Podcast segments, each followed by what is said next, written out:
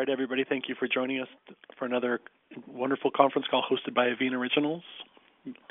My name is Kameron Tarry. I'm the Vice President here at Avena. I've been with Avena for close to 20 years now. I'm just absolutely loving being part of Avena and what we do here. Avena has, over the last 20 years, created a really unique program. It's a lifestyle focused at empowering the human body to regenerate itself. For any of you that have listened to the previous podcasts and the previous calls that we've done, you probably have a good understanding of what I mean by that. And if you haven't, I highly encourage you guys to get on iTunes and subscribe to the podcast. Go on our website, check under the Embrace a Healthy Lifestyle. You'll see a podcast section, and you come up to speed on all the topics we've had. Over the last year, we've been really embracing and talking about the entire idea of why we get sick and what health really means and that health is really determined by our gastrointestinal system and how the toxicities that are forming in there are some of the most dangerous aspects to our health. And what we're seeing is those toxicities are responsible for an incredibly large group of symptoms. So much so that many healthcare practitioners and professionals go as far to say they're responsible for more than 95% of the diseases, illnesses, and symptoms that are plaguing our species on this planet. For those that aren't very familiar with Avena Originals, Avena Originals is far more than a natural health product. Right? You hear a lot about the enzymes, the herb cocktail, the proteins, the probiotics that Avena makes, as they are some of the best in the world. What you often don't hear about is the entire picture that Avena teaches. Because Avena is not just selling a product, we're actually promoting and encouraging a lifestyle. A lifestyle that I mentioned earlier is going to help your body detoxify, thrive, and regenerate in a way that most of us have never experienced before. And this lifestyle has been developed and tweaked and you know lasered in over the last 20 years. There's really five key aspects to the Avena Originals lifestyle. The first one is food.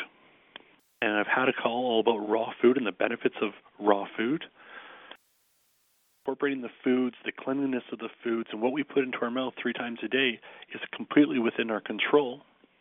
And it also has a huge impact on the level of health that we have. I would go as far to say I believe majority of your health concerns are directly caused by the food that you're eating. As well as the food, Avena really approaches the exercise. We often we encourage people to exercise. Avena markets and sells eh, little mini trampolines or the electrically tuned rebounders, which are great ways for people to really move their lymphatic fluid.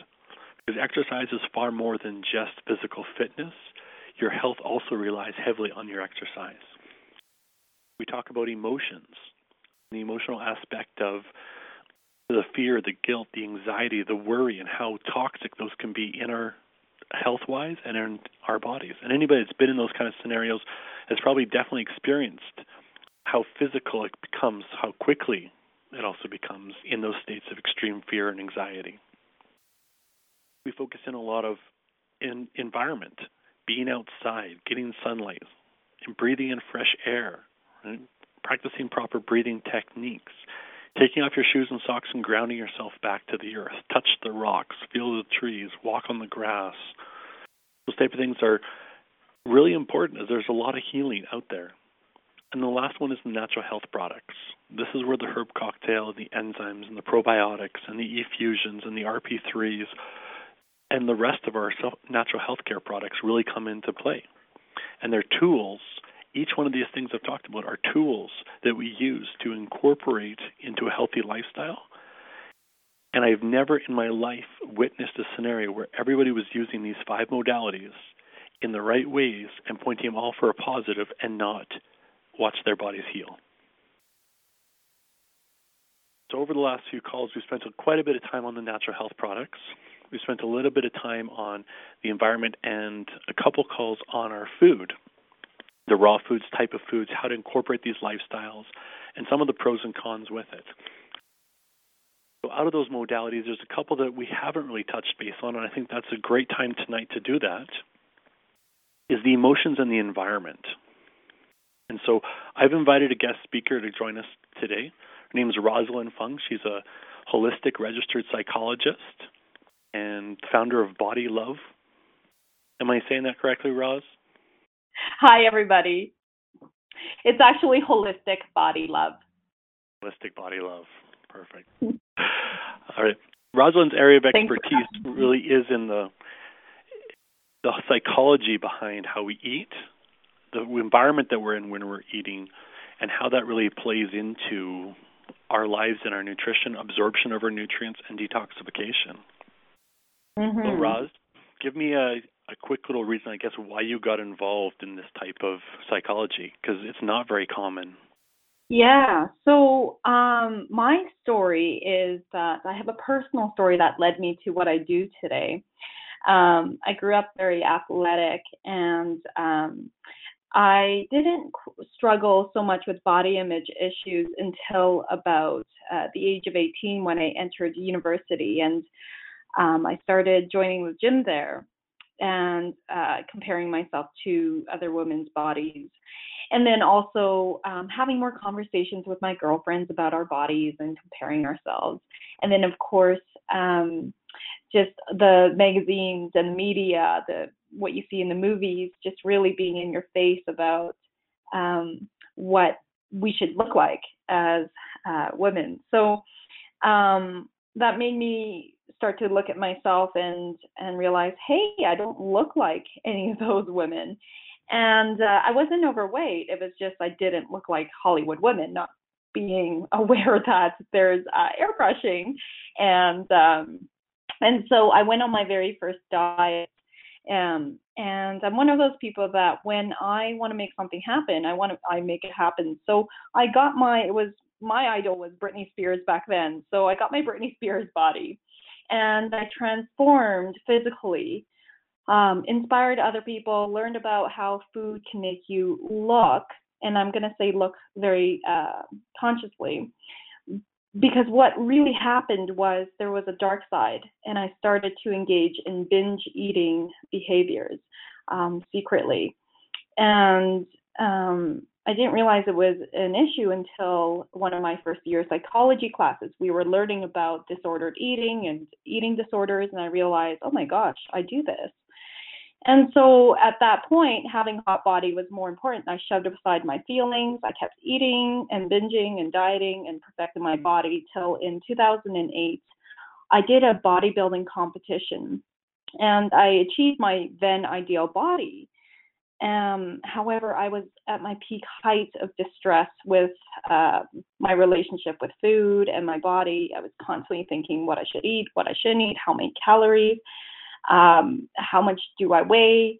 So it was this constant struggle inside, even though that didn't show on the outside. And so I knew that this was not, having the perfect body was not the answer to happiness. And so I did a lot of uh, healing. Um, at the time, I was actually starting to get trained in something called uh, Hakomi, which is a therapy approach that involves mindfulness and neuroscience. And um, when you're a therapist learning about something, you cannot not work on your own stuff. So I did a lot of healing, and um, I I realized my calling really was to help people who struggled the way I did, um, uh, and help them feel free in their relationship with food and with their body, and to live healthier lives, to live active lives. So that's my story. Thank you. Awesome. And it's been wonderful to kind of watch and know you during that whole process of before and afters and how you really created yeah. that drive to, to help people. Mhm. Mhm. Yeah, Cam. You and I go way back. yeah. So when we when I want to talk about is some I guess the more direct approach to eating and how eating in extreme states of stress or fear or anxiety and how that what that does to your digestive system what do you guys notice as a holistic psychology how does that mm-hmm. interact mm-hmm. with your food yeah so when this is what i teach my clients and when i go out to do local talks i really love to teach people about what happens when we're stressed so, on a physiological level, your body cannot tell the, tell the difference between the different kinds of stressors we experience. It just knows I'm stressed. And so as soon as your body experiences those cortisol levels, which is your stress hormone, increase, your sympathetic system kicks on. And that is your fight or flight response. As soon as that kicks on, your digestive system shuts off. And so when that's shutting off, you and we pair stress with um, eating or anxiety with eating, um, what happens is that your body doesn't properly digest that food or stimulates any of those vitamins or or um, minerals. It just excretes them, um, and there's less blood flow to the gut. So eventually, the healthy gut flora dies off.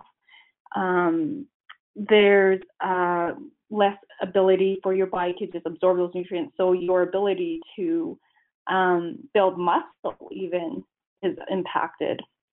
So all sorts of uh, chemical imbalance happens. Hormones can get wonky. Thyroid can get really wonky over time with chronic stress. When you talk about some of those foods not being properly digested, that's exactly what we led into in the previous calls. On those undigested foods, often aren't excreted properly because of slow transit times and improper food combining, we end up with these slow, sluggish bowels. Now, that undigested food often starts putrefying with the negative bacteria found in our intestinal systems and start creating the bowel toxemia type toxins like indole, skatole, cadaverine, putrescine, histamines. And those are some very scary toxins that we want to try to avoid as much as possible. So just like eating too much cooked food and processed foods lead to that, what Roz is suggesting is that eating in stressful environments and in under stressful moods can also lead to that indigestion or poor absorption of your nutrients. Is that correct? Yeah, Cam. Yes, and I also wanted to add just even the fact of having negative talk, self-talk, um, or this is called self-imposed stress, where we may be um, feeling guilty about eating that piece of cake or the cookies. That really just creates sets you up for a cycle of um, of this stress eating and in, incorporating mindless eating. Right when you're stressed, your thoughts are somewhere else. You're not actually enjoying the food you're eating you're you're too busy feeling feeling guilty about it or or thinking it's going to go straight to your belly or your butt whatever it is. What about the psychological association that a lot of us develop especially like in our teenage and teenage years and early adults and associations with positive emotions and foods? And i think we often go back to these negative foods to try to feel these positive emotions that we once associated due to like you know, love or pride or relationship or whatever it was. Yeah, absolutely. Food is love. Food is nourishment. When we think about comfort foods, what comes to our minds? I'd love to hear about some of your um, some of the input from the other people. What comes to mind when you think of comfort food? Probably chocolate Anybody? for a lot of us, right? Not necessarily myself. I'm one of the few that I think that are non-chocolate lovers. but maybe ice cream or um, pasta, French fries, cheeseburgers. French fries. Yeah. You, yeah. you hit those those addictive type foods, the the the fatty, the sugary, or the salty foods. Mhm. And and so when we're stressed, we are more likely to seek out those comfort foods that give us that physiological high, but they may also be associated with really happy memories or comforting memories. I think that many of us can probably relate to um, when we feel sad, someone that we loved would just offer something that we love, like a cookie. Here, have a cookie, feel better, right? Um, and so we start to have that positive reinforcement through food. And I don't think there's anything wrong with that. Um, it's just being aware of it that is being used. The food is being used as a coping mechanism all the time. And so, main thing you turn to when you're seeking comfort. or avoiding negative emotions. Well, let's talk about uh, another aspect I know you and me have talked about before is not necessarily just the state of emotion that you're eating in, but what about the environment that people are eating and consuming food in? What would you have to say to that topic? Yes. Um, so the way there's something called choice architecture, and um, it's the way we we display food in our home or in our offices. Um, an example is that um, we we for those people who um, might leave cereal or um, muffins, more of the starchy carb sweets, right on the countertop where it's very visible. There's been studies that show that um, the people who place their uh, the starchier carbs and things like that um, more visibly, that they're they actually are more overweight than people who display fruits and vegetables out on the counter or more visible in the fridge. Um, you can even look at marketing these days where um, you know if you go to the cereal aisle it's not a coincidence that the children's cereal boxes are halfway up versus the adult cereal boxes.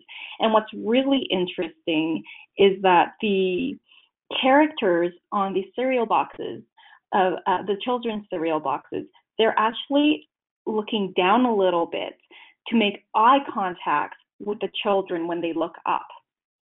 And that actually works for marketing purposes. Yeah.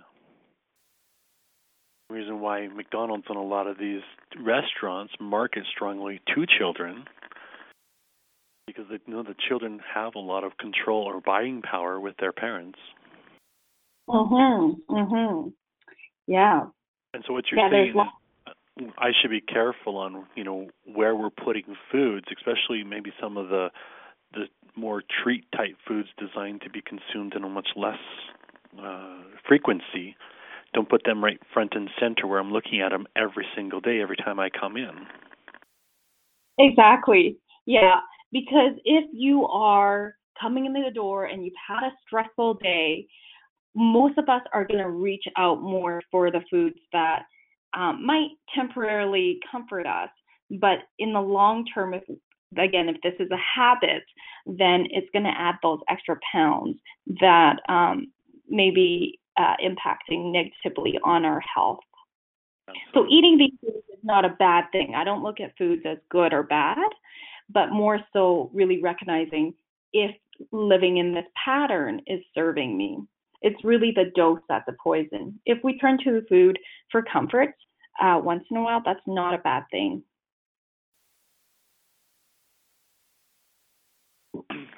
What about you know the state of your environment while you're choosing? If I'm sitting down and I'm eating a beautiful food that I'm going to really enjoy, and I'm trying to do so, you know, consciously, but I choose to do that, say, in front of the TV or at my desk at work while I'm trying to work. Does that have any impact or effect on my absorption or utilization of that food? Yeah, that still could. Um, kind of, it depends on your level of awareness.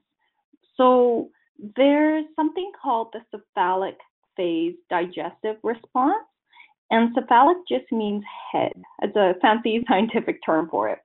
And what we really want to point out is five things. It's the taste, visual, aroma, satisfaction, and pleasure of a meal. And when we pay attention to all five of these things, that equals 40 to 60% of our digestive power. So if we're not paying attention to these aspects, um, there goes half of our digestive power. That's a huge opportunity wasted.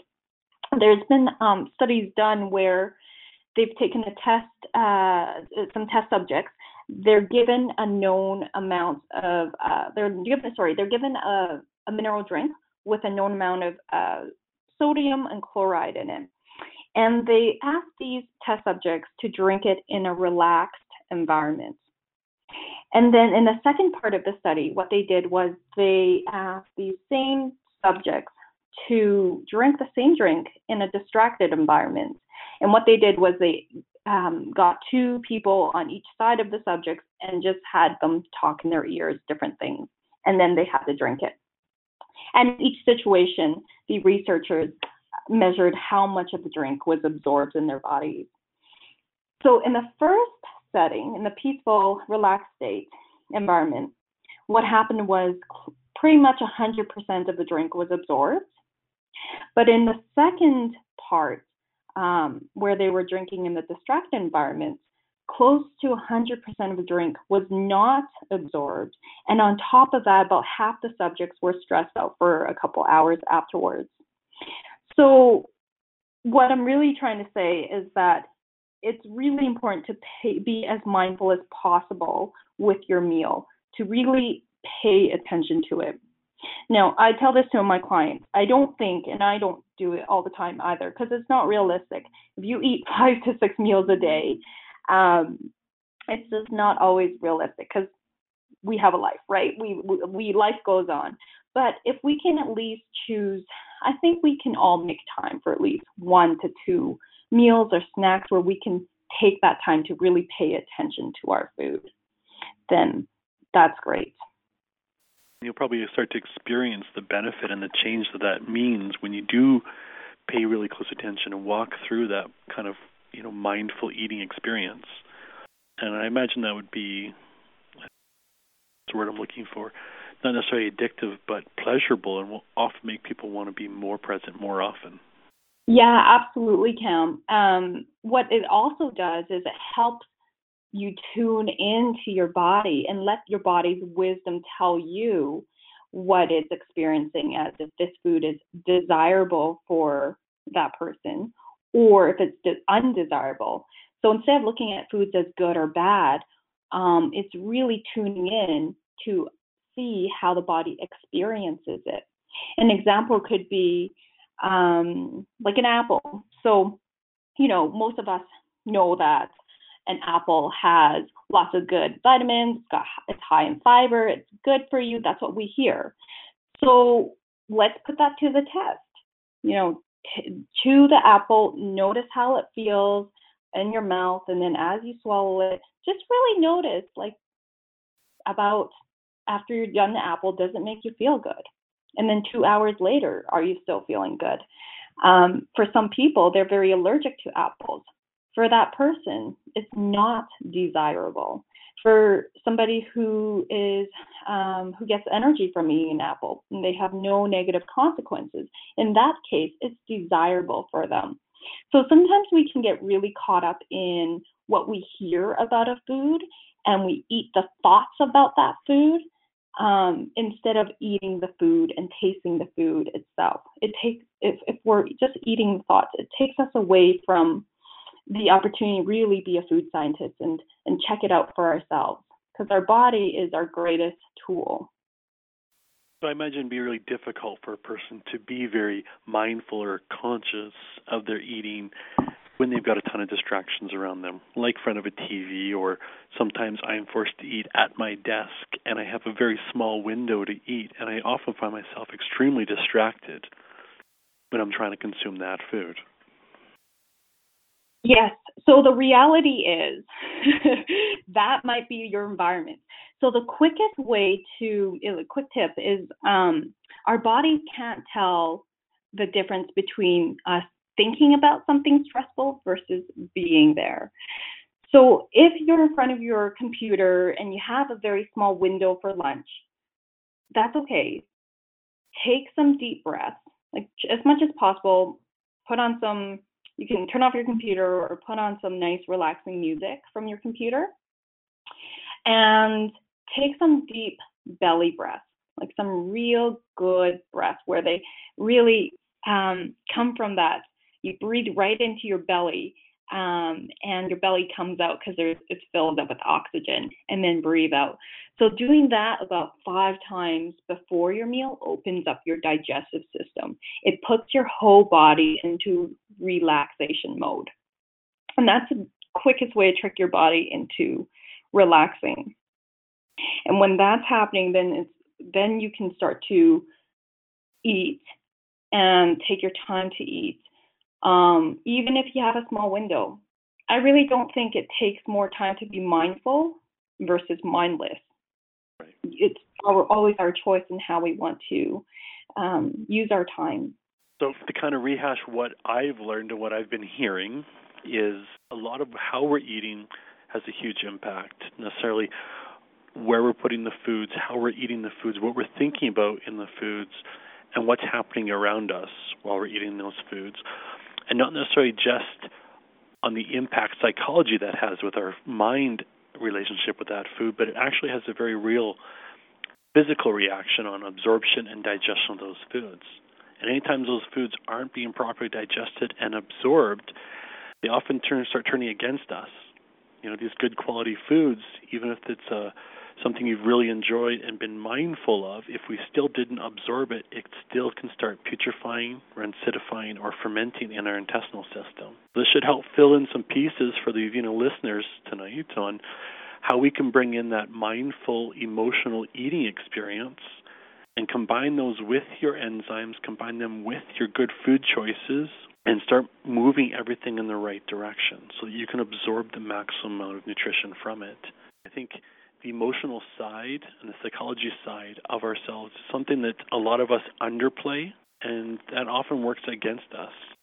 I know this to be true, and I've often heard this from several other people talk about if you're going to live in a state of extreme stress, fear, anxiety, or guilt, right? That's worse than eating at McDonald's every single day, nonstop, and it's worse than a I bad totally, diet. Yeah, I totally agree with you, Cal. Yeah. Mm-hmm. So, yeah. Absolutely, absolutely. And so often a lot, I see a lot of people, you know, they're trying to eat better quality foods and they're trying to oh, fix their their lifestyles by buying a bunch of supplements or buying a lot of things and they really haven't addressed some of the the core problems and that's a lot of the emotional states that they live in. And I've watched people with incredibly healthy diets have incredibly healthy lives and all of a sudden come under these immense immense situations of stress and guilt or fear or anxiety or combination of many of those and their health rapidly starts declining and losing regardless of what they're, else they're trying to do. So that's why the emotional side of it is one of the key modalities that Avena uses in our lifestyle. And it's it's not necessarily more important or less important than any of the other ones. All five of them need to be present for that true healing to happen inside of your system.